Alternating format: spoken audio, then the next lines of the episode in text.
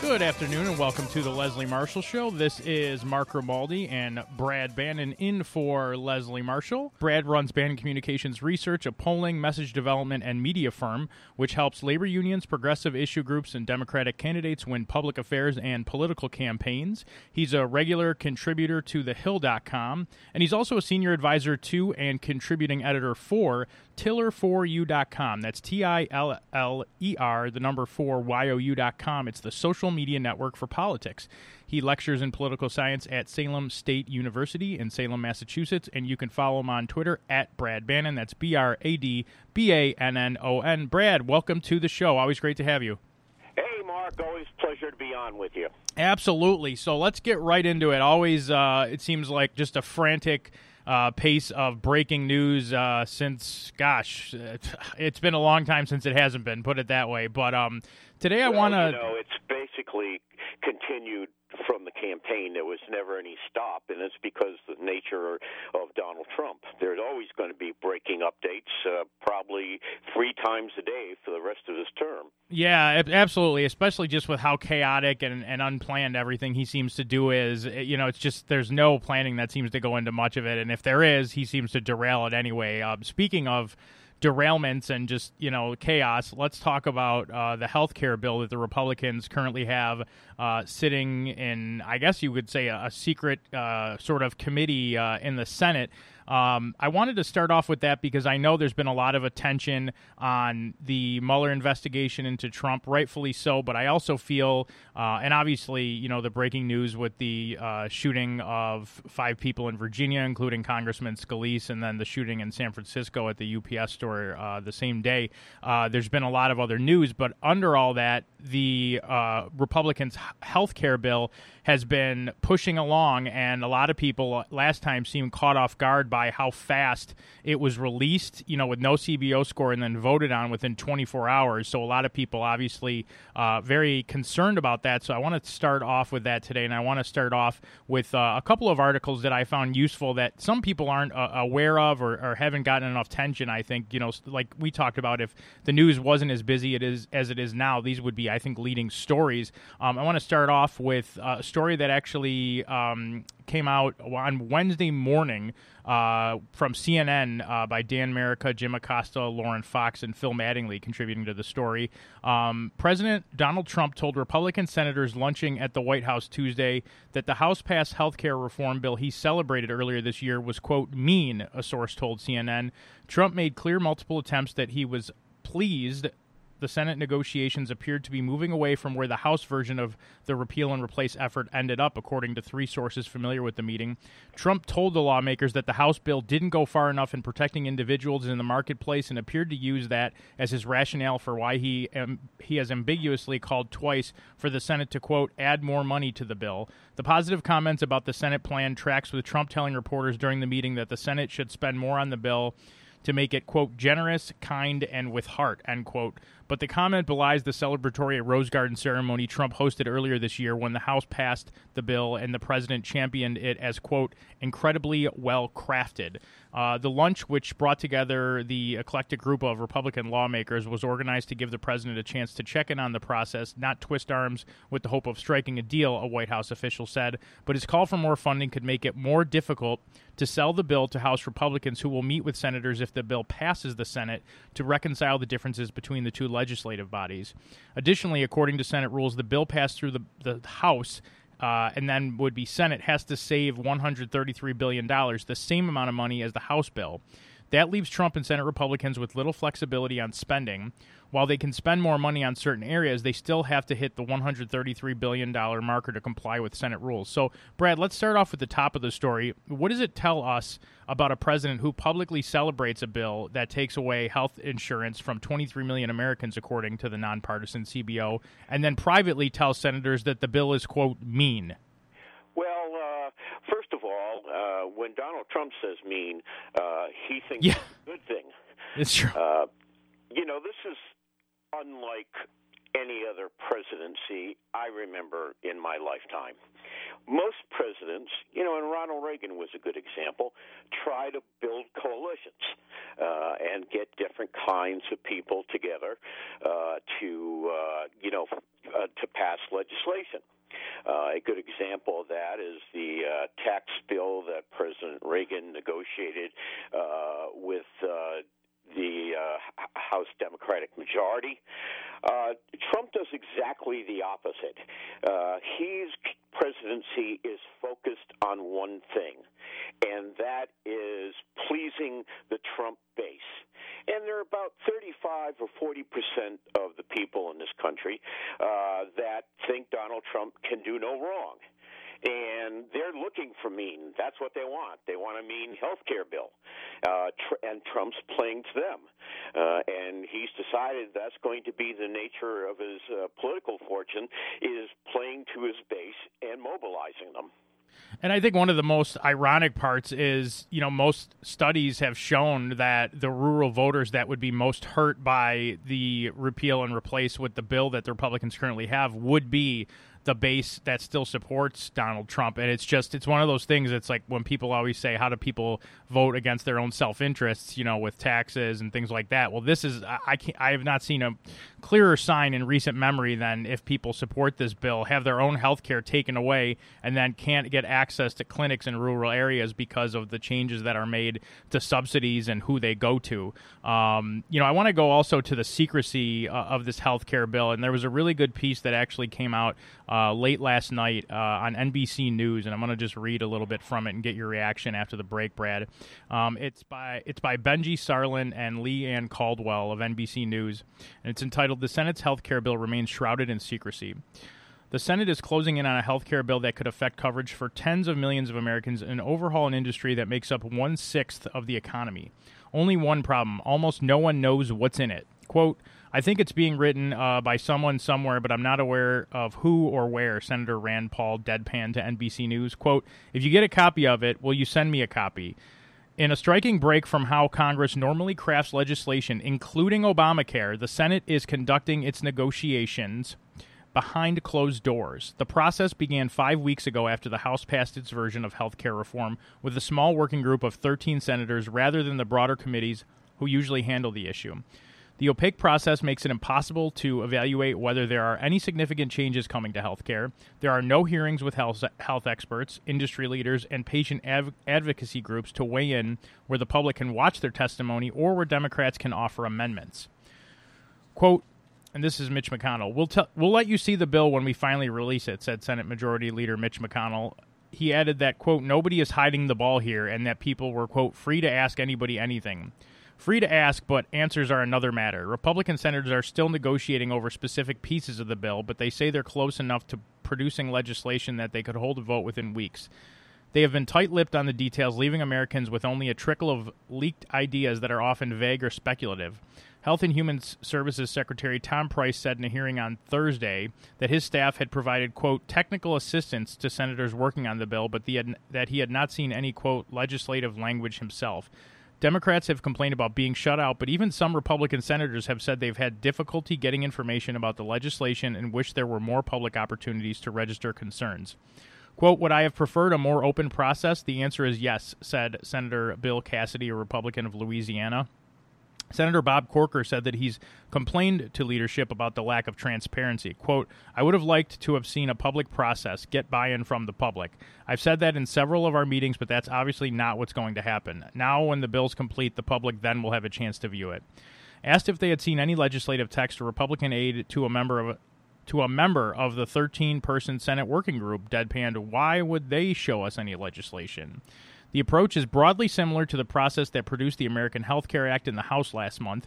At that time, leaders released a finished bill and voted on it within 24 hours, so fast that the Congressional Budget Office couldn't estimate its costs and effects for another three weeks. The move was a jarring shift after years of promises from House GOP leaders to slow down major legislation and post all bills online several days before a vote. Democrats are increasingly drawing attention to the lack of transparency, which they've criticized as an effort to rush through legislation before Americans can scrutinize its effects or individual lawmakers can push for changes. Claire McCaskill, a senator, a Democratic senator from Missouri, said, "Will we have a hearing on the health care proposal?" Uh, pressed, pressing uh, financial fi- excuse me, Finance Chair Senator Orrin Hatch in a separate hearing last week, and Hatch would not commit to one, but invited McCaskill to pass on her ideas. McCaskill responded, "We have no idea what's being proposed." On Tuesday, several Democratic members linked the closed process to a change in the Senate's media policy that block reporters from filming in the hallways.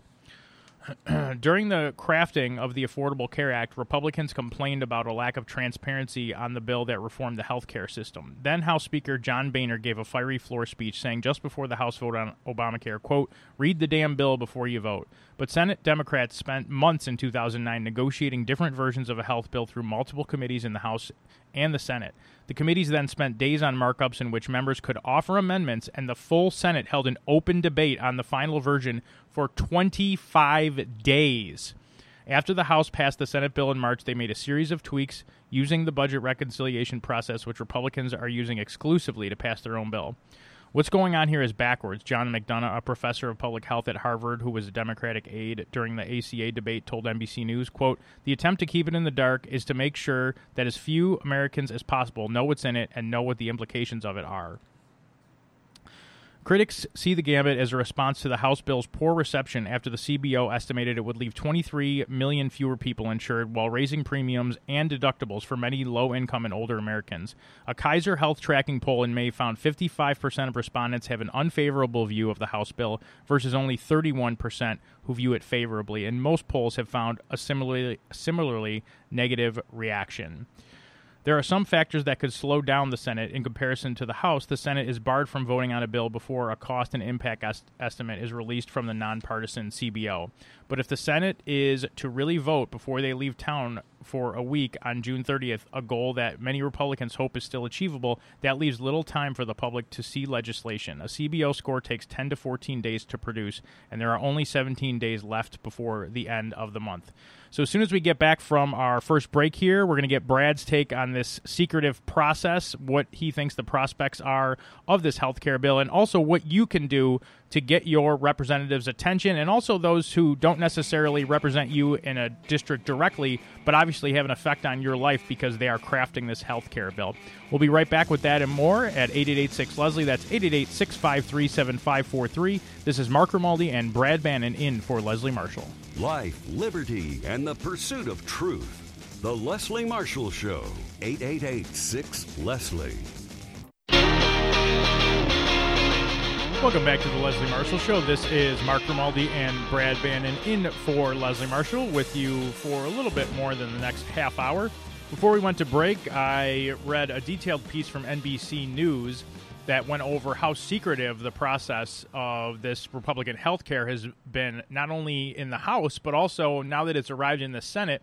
Alarm bells are going off with how secretive the process has been, especially after Republican senators like Lindsey Graham and others uh, seem to balk at the House bill and you know make it sound like that's not how we do things over here. You know, we're going to do our own bill, and then sure enough, Mitch McConnell gets a hold of it, and he's got it in a secret committee of 13 senators, and you know there seems to be no information, no health care healthcare policy experts being talked to, even an aide to one of the 13 senators that's in the working group says that they haven't seen any legislation. So um, I just want to get your take, Brad, especially with your experience, you know, in this government and also seeing the way that the Affordable Care Act passed. You know, despite Republicans saying it was rushed, I read that portion that really stuck out like a, a sore thumb to me, which was that the the bill that actually ended up passing finally was to open debate for the entire Senate for 25 days. So, what's your uh, perception on this secretive process? Well, uh, basically, first of all, there are a number of reasons that McConnell doesn't want anybody to see it.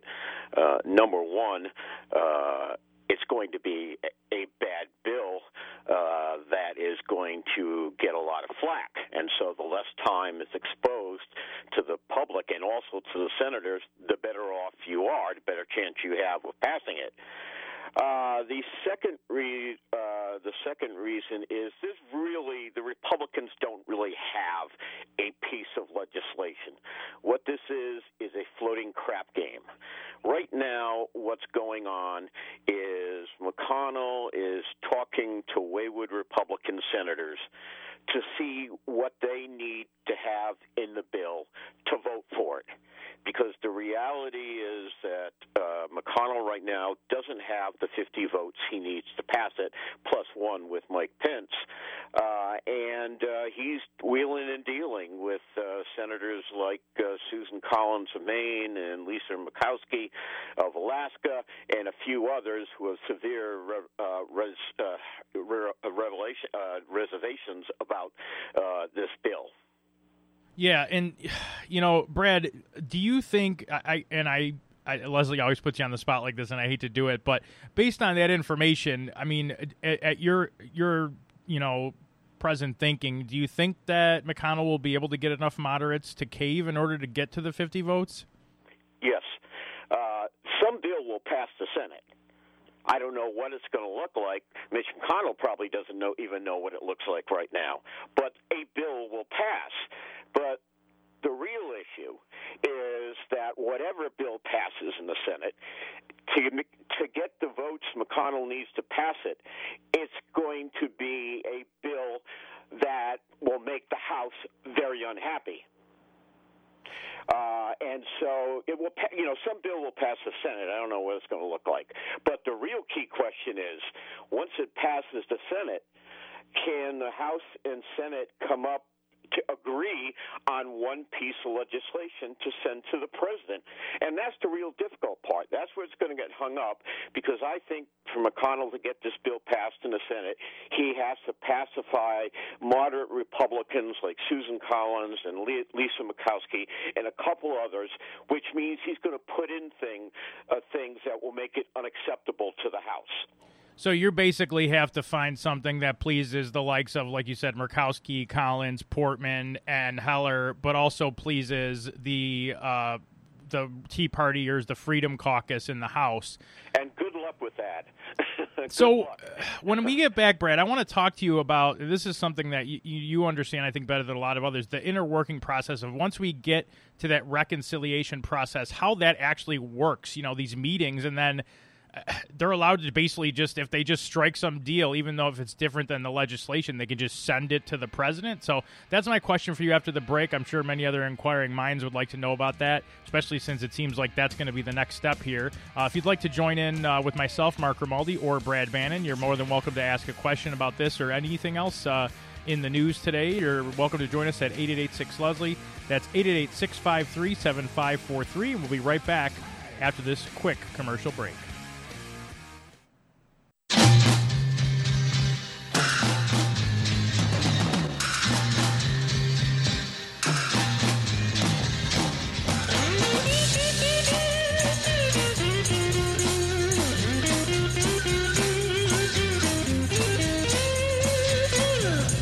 Must be some kind of way out of here.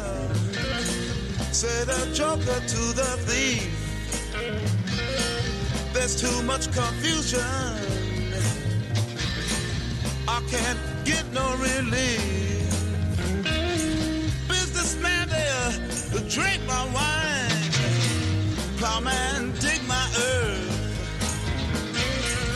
Perfect lyrics uh, for the current uh, topic we're talking about. Uh, this is Mark Grimaldi along with Brad Bannon in for Leslie Marshall today. Brad, before we went to break, I was asking you about once, um, as you believe, you know, the Senate passes their version of a health care bill, and then it has to go back to reconciliation. Which does that mean the House then has to vote again? Uh, well, yeah, this is how the process works. Uh, once uh, there is a Senate uh, piece of legislation and a House piece of legislation, they the, the then the uh, two bills go to a joint committee of House and Senate members. Uh, and in that uh, conf- what they call it a conference committee, uh, the members of the conference committee basically uh, work to reconcile or make uh, and come up with one piece of legislation. And once they come up with that new piece of legislation, it has to go back to the House and back to the Senate uh, for a vote. All right. That's what I was hoping you were going to say. um, yeah, this is going to take. This is not. You know, the Senate probably is going to pass some bill. Uh, well, you know, probably. Bef- you know, sometime during the summer. But that's not doesn't solve the problem. The problem is getting the House, the the conservative firebrands, uh, and the moderate Repub- the uh, House firebrands and the moderate Republicans in the Senate to agree on one piece of legislation. And I wouldn't be want to be the one who has to do that because it's nigh impossible and you have, as you said, you know, you're going to see the CBO come out for these bills. They're going to get more and more exposure. And it seems like when you have a, bad bill like this, you have more and more groups coming out against them. I mean, I, I, had never seen so many groups united against the bill in the House. You know, patient advocacy groups, doctors groups, you know, groups that were just all over the healthcare spectrum uh, opposing this bill. And in addition, like you said, the secrecy of it. You know, you have people going to town halls and challenging their senators and their congressional members on this. And you know, the you're getting a lot of kind of like throw your hands up in the air by the people who even are having town halls. Um, one thing I want to publicize because I think it's a great uh, tool for those who feel kind of helpless in this process, especially with how secretive it's been. Um, obviously, people know they can call and uh, email their congressional members, both in the Senate and the House. Uh, but there's a really good uh, toolkit that was made by the Center for American Progress that you can visit. It's one simple website. It's called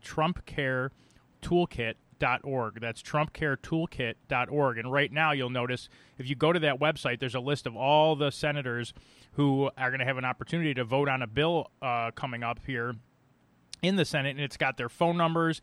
Uh, you can tweet a message to them, post on their Facebook page, all in one little section that has all of the the links right there. Um, and it's really useful because, like I was saying to someone, and I mentioned earlier, even if you know you're not in Mitch McConnell's district, or like say a better example, Rob Portman or Susan Collins' district, they're tracking those calls for the people who are to and you know for or against the bill. Now especially if you are in their district, tell them that. Tell them what your zip code is. You know, but even if you're not, obviously this is going to affect you. So I would just call them every day. There's even there's a couple other uh, really good um, organizations and websites. There's a, another one called Five Calls. Basically, has you make five calls. You know, like one on your lunch break per week. I think it is. Um, it's really a lot of good, useful tools out there. I do want to um, go next to a call. Uh, we're joined by Reggie in Georgia, and Reggie, I know you wanted to talk about kind of uh, Trump's motivations, essentially, for uh, replacing Obamacare, especially when he, you know, is saying these things behind closed doors about the bill that passed the House. Reggie, thanks for joining us. Yeah, happy Friday to you, Marky, Mark, and to Brad, Brandon as well. Hi, Reggie. How you guys? Long time no hear from you too, Brad. Uh, yeah, why are these Republicans in general and Donald Trump in particular so psychotically obsessed, as Leslie would put it, with repealing and replacing Obamacare with something that we know is not going to work, work out in the long run. But it'll work out in the short run, but in the long run, it'll be a, a phenomenal, dismal, dismal failure and a flop to boot. You know, I think you're right about that. See, that's the problem Trump faces. Uh, in the short run, uh, this might work. Uh, because this is what Trump and the House Republicans are counting on. They know whatever bill finally gets passed is going to be unpopular. Uh, because at the you know my guess is the House bill dropped 23 million Americans off uh, health care off uh, of their health care insurance under Obamacare. The Senate bill is likely to be just less worse. And in the Senate, they're talking about dropping off only, you know, 16 million people. Uh, and still, it's a disaster either way. Uh, and basically, what Donald Trump is trying to do is he's trying to motivate his base and he's forgetting about everything else. Because Trump's theory and his political people theory is in an off year House election elections are determined by turnout. And they feel the Trump people feel if they play to their base and get them out to vote in a low turnout election, uh, they can save uh, the House majority in Congress. Uh, now, I'm not saying they're right, but that's what they think. So everything is basically geared to pleasing the 35, 40 percent of Americans who are ardent Trump supporters and basically forget everyone else. Now, in the long run, that's not going to work.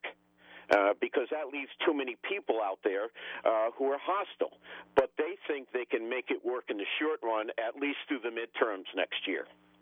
Brad, thanks for answering that question. Reggie, thanks for calling. Um, I, I want to go to another good friend of the show, Ishmael in Manassas, Virginia. And uh, I, I, don't want to steal his thunder, Brad. I want to let him bring this question up because I hadn't honestly thought about this because it's even further down the line, but it did play a big part uh, in the last healthcare debate. So uh, without giving anything away, Ishmael, welcome to the show. Go ahead. Yes, sir. Thank you. Greeting to you and greeting to Brad. You as well. Okay, good, good, excellent. Brad, how you doing? I'm fine. How are you? Good, good, good, good, excellent. Well, you know, since the last time the Supreme Court and Robert kind of like put the rubber stamp on the health care, what role is are they going to play in the new um, um, uh, health care if they decided to to if the Republicans decided to bring it out? I mean, can can the Democrat go to a court and challenge and say, "Hey, you guys already put rubber stamp on it; it's the law"? Can you just touch base a little bit on that? Well, there's a see the Obama bill survived two Supreme Court separate Supreme Court challengers. And the reason the uh, Obama bill went in went to the Supreme Court twice is it really expanded the boundaries of the power of the federal government. Uh, under Obamacare, the federal government was doing things that hadn't done before, and a lot of people, Republicans, felt uh, they had exceeded the president's powers under the Constitution. Now, the, I doubt a Republican bill will have problems with the Supreme Court because they're reversing the things that Obama did that made it that made it so uh, legally tenuous. Uh, so the Republic, I don't think they'll have any Supreme Court problems because they're basically going back to what used to be, uh, which the Supreme Court was just happy with. The bad old days, essentially. Yeah, the bad old days. Does that answer your question, Ishmael? Okay, I think maybe we lost Ishmael, but yeah, no, I, I, think you explained it really well, Brad, and that was kind of my working assumption. But again, you never know with some of these, uh, and and like you said, also we really don't we don't know enough because we only have one half of the beginning process of uh, this entire um, healthcare debate with the Republicans. I want to move next while we still have time to uh, the news that broke earlier in the week about Trump being under investigation by uh, special counsel Robert Mueller. Obviously you know, a lot of people saying this is a game changer, and you know, the Washington Post reporting that um, there's also uh, some some potential investigations that are having to do not just with the, with Comey, but also with Coats, Rogers, and I don't know if it's Legit or Ledgett, but um, that are being talked about in this investigative piece. You also have the Wall Street Journal, um, w- who is reporting that in in another memo. Um, I don't know if it's again, sorry, Legit uh, writes that Trump questioned uh, NSA Director Rogers about the veracity of the intelligence community's judgment that Russia had interfered with the election. So, again, behind closed doors, you have Trump questioning what is held as concrete fact by all of our intelligence agencies, and additionally, which is more problematic for him, uh, really lo- what looks like obstructing justice. So, uh, what I want to question you about, Brad, is What's the end game if Mueller determines that Trump did obstruct justice? And, and I want to give you my working assumption here, and you tell me if I'm if I'm incorrect because there's a lot of moving parts. But essentially, my understanding is he makes a recommendation to uh, Rosenstein or Rosenstein, or it may actually be Associate Attorney General Rachel Brand if Rosenstein has to recuse himself, which was reported as a potential uh, move in ABC News this week. Then, whether it's Rosenstein or Brand that current that uh, acting attorney general in the Russia probe makes a recommendation to Congress. Is that correct? Uh, not exactly. Okay. There's a sort of legal process that goes in the middle there. Uh, as special prosecutor, uh, Mueller has the power to investigate uh, and indict uh, anybody who's accused of a crime having to do with Russian collusion. So, what's likely, if Mueller does decide to go ahead with this thing, the first step uh, is that he is going to indict whoever he wants to indict uh, in the normal judicial process because the special prosecutor doesn't have any authority over Congress. And basically, what would happen is that there are two possibilities. If just say he go ahead goes ahead and indicts the president for obstruction of justice, which is a felony.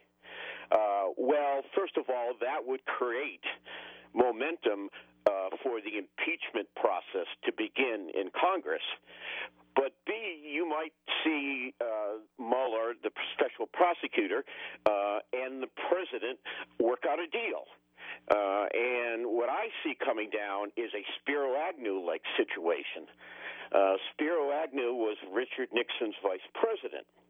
Uh, while tr- uh, uh, while Agnew was vice president, the U.S. attorney for the state of Maryland uh, conducted an investigation uh, and of Agnew and found that Agnew had received kickbacks from contra- contractors when he was governor of Maryland. And so basically, what the U.S. attorney did is he went to uh, he went to Agnew and said, "Listen, this is the way it's going to be. Uh, I'm just about to file an indictment." Uh, against you uh, for uh, you know co- you know all sorts of violations of federal law, mostly having to do with taking back kickbacks from contractors. And however, I can make this all go away if you want. You just resign uh, the vice presidency, and this all goes away. And that's essentially what happened with Agnew. Uh, is he took the deal because he knew if he didn't take the deal, uh, the U.S. attorney was going to file formal charges. There'd be a trial, and probably he'd get convicted. Uh, and that's what I see the process uh, with Robert Mueller ending is he he has the power to indict, and he said he essentially goes to Trump or whoever or Kushner or any of the others uh, and says basically, hey, listen, I'm just about to indict you for obstruction of justice, uh, which is a felony uh, in the U.S. code, and but I can make this all go away all you have to do is resign the presidency. Oh, if that happened, the the money I would pay to see the look on Trump's face if that actually happened, I I think he could sell that for record amounts. Um, in the yeah. last couple of minutes, Brad, I just want to bring up a piece that I found uh, really interesting by Charles M. Blow of the New York Times. I'm just going to read a little bit of it and, get, and, let you kind of close out with your thoughts. It, it's in regards to the uh, shooting of Steve Scalise, uh, Representative Steve Scalise, this week in Virginia, and um, political rhetoric in general. it's called Rhetoric and Bullets. It's in the New York Times from earlier this week. In 2011, after Representative Gabby Giffords of Arizona was gravely injured and six others were killed by a shooter in Tucson, I was moved to commit an entire column to condemning the left for linking the shooting so closely to political rhetoric. Yes, Republican personalities and officials in the wake of Barack Obama's election had spoken openly about Second Amendment remedies and being armed and dangerous and revolution, but it was not possible to connect the dots between that irresponsible talk and the Tucson shooter. Now here I am again, only this time extending the same condemnation to the right for doing the same after four people, including House Majority Whip Steve Scalise, were shot at an Alexandria, Virginia baseball game. A baseball field where Republican members of Congress were practicing in advance of a charity game. The shooter appears to have had a strong liberal, anti Trump, anti Republican view, among other things. He was a volunteer with the Bernie Sanders campaign, but at the time of this writing, authorities had not announced a motive for the shooting. The very real possibility that the shooting was politically motivated was clearly on the minds of many, including Representative Rodney Davis, Republican of Illinois, who was at the baseball field during the shooting. Quote, This could be the first political rhetoric, excuse me, political rhetorical terrorist attack, and that has to stop. Let me be clear, I don't have a problem with viewing these incidents through a political lens. Not to do so is naive and ridiculously self blinding in a way that avoids reality. As Katy Waldman wrote for Slate last June, things happen for political reasons and have political consequences. Demand that we scrutinize them through a political lens. Crying politiza- politiza- yeah, politicization is itself politicization, a way to advance whatever slate of politics favors the status quo. Often people invoke policy goals in order to get things done. What's at stake is whether these tragedies should be regarded as irreducible lightning strikes, or problems with potential solutions. What I abhor is ideological exploitation that reduces these acts to a political sport and uses them as weapons to silence political opponents and their rhetoric, rather than viewing them as American tragedies that we can work together to pre- prevent through honest appraisal and courageous action. Every shooting in this country is a tragedy, and they happen with disturbing frequency here. As the Washington Post reported, Wednesday's shooting was the 154th mass shooting so far this year in America. That's 154 mass shootings in just 165 days. Violence, particularly gun violence, is the American fact, the American shame. This country has a violent culture, is full of guns, and our federal lawmakers, mostly Republicans, it must be said, because there isn't any real equivalency, are loath to even moderately regulate gun access. Pretending that America's gun violence is a function of collect- collective political rhetoric rather than the nexus of personal mental defect and easy access to weapons is a way of dodging, well, the bullet. So here I must take a stand in defense of rhetoric. While rhetoric should never promote violence, it needn't be timid. I was impressed by the official responses from Washington. Even Trump's response was sober and direct, not marred by his typical lack of tact, not like the way he tried to exploit the Pulse nightclub shooting last year. House Speaker Paul Ryan delivered a stately speech from the House floor, and Minority Leader Nancy Pelosi echoed his sentiments in a noble act of bipartisanship. At the top, the responses were pitch perfect, but the political debate isn't confined to the top. It trickles down into the cesspool of social media, which has grown exponentially since Giffords was shot. At that time, Facebook had only about a third of its current number of users. Twitter had about a fifth of its current users. Instagram was just three months old, and Snapchat didn't exist. On social media, where anonymity provides cover for vitriol, violent threats, Violent threats are a regular feature. When Gabby Giffords wrote on Twitter, My heart is with my former colleagues, their families and staff, and the U.S. Capitol Police, public servants and heroes today and every day. She was met with a sickening number of hateful responses, including one that said, Too bad it was not her. It is true that political rhetoric can set a tone that greases the skids for a small number of people who are prone to violence to act on those impulses. We have just gone through a political cycle where that was on full display, but some rhetoric is necessary and real. I believe Donald Trump and the Republican led Congress are attempting to do very serious harm to the country and its most vulnerable citizens, and I will never stop saying so in the strongest terms I can summon. For many people, this isn't an abstract policy debate between partisans. For them, these debates about repealing the Affordable Care Act, for example, are about life and death. But that has nothing to do with the promotion of physical violence. It has everything to do with protecting this country from administrative and legislative violence. Brad, I just want to get your take on this piece just in the last 30 seconds here. Well, it's a good piece, and I think uh, he is right. Uh, the political culture is so polarized and highly charged, uh, you know, shootings are inevitable. We've had all sorts of political shootings. The one uh, in Alexandria the other day, um, I guess about two years ago, a year and a half ago, this kid in South Carolina who's a ardent conservative kills nine uh, members, uh, black members of the church. Uh, it's sadly it goes with the uh, violent political culture. And one other thing, remember last year when he was campaigning for office. Donald Trump said, if you've got a problem with Hillary Clinton taking trying to take away your guns, the supporters of the Second Amendment, well, they have a way of dealing with that. Absolutely, Brad. I'm happy you ended on that point because I thought it was uh, pretty hypocritical to hear his son and people, supporters like Chris Collins, acting like you know they were absolutely had no responsibility for rhetoric like that. This has been Mark Grimaldi in for Leslie Marshall. You all have a great weekend. You'll hear from Mark Levine on Monday, and then Leslie will be back on Tuesday. Your toes in the sand an ice cold drink in your hand. Waves lapping on the shore as palm trees sway in the tropical breeze. Sound like paradise?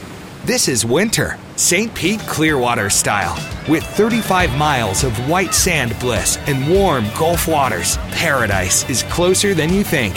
Visit award-winningbeaches.com to plan your perfect getaway to St. Pete Clearwater, voted the best beach in America by TripAdvisor.